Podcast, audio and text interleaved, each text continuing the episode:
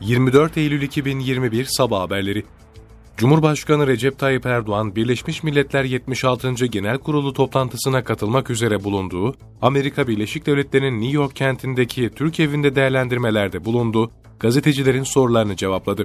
Cumhurbaşkanı Erdoğan, Amerika'nın F-35 konusundaki tutumuna ilişkin, Türkiye olarak dürüst davranıyoruz, duruşumuz dürüsttür ama Amerika maalesef dürüst davranmadı davranmıyor dedi.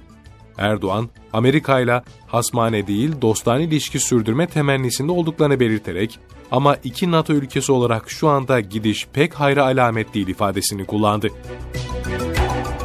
Milli Eğitim Bakanlığı 15 bin öğretmen atamasına ilişkin branş bazında kontenjan dağılımını açıkladı. Öğretmen alımı, branş ve kontenjan dağılımı, öğretmen doluluk oranı ve ihtiyaç duyulan alanlar göz önünde bulundurularak yapıldı. Bu kapsamda en fazla atama yapılacak ilk 3 branş sırasıyla 2175 kontenjanla sınıf öğretmenliği, 1755 kontenjanla özel eğitim öğretmenliği ve 1302 kontenjanla okul öncesi öğretmenliği oldu. Milli İstihbarat Teşkilatı Başkanlığı'nın operasyonuyla Özbekistan'dan getirilen Fethullahçı terör örgütü sanığı Gürbüz Sevilay'ın yargılandığı davanın görülmesine devam ediliyor. Sevilay savunmasında Irak'ın kuzeyinde görüştüğü PKK mensuplarının kendisinden petrol sahasının korunması için radar sistemi istediklerini söyledi. Irak'ın kuzeyine giden Sevilay'ın PKK-KCK mensuplarının füze, antidron, radar sistemi ve termal üniforma ihtiyaçlarını karşılamak amacıyla PKK-KCK sorumlularıyla örgüte ait karargahlarda görüştüğü tespit edildi.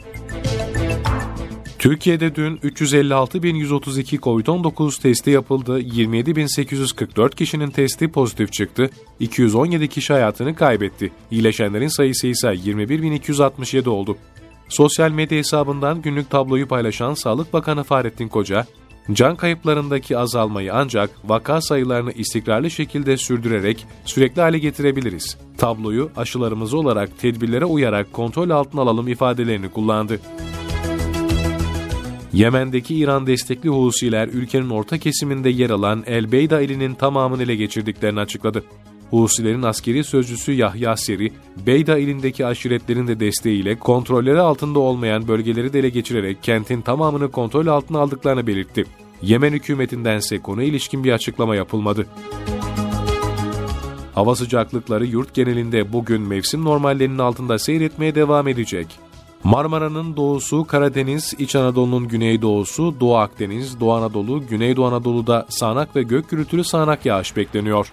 Doğu Karadeniz'in iç kesimlerinin yükseklerinde karla karışık yağmur ve yer yer kar şeklinde olması beklenen yağışların Hatay, Ordu, Muş, Ağrı ve Bitlis çevreleriyle Erzurum'un güney, Van'ın kuzey ve batısında yerel kuvvetli olması öngörüldüğünden Sel ve su baskını, yıldırım, ulaşımda aksamalar, yağış anında kuvvetli rüzgar, iç kesimlerde yerel dolu yağışı gibi olumsuzluklara karşı dikkatli ve tedbirli olunması gerekiyor.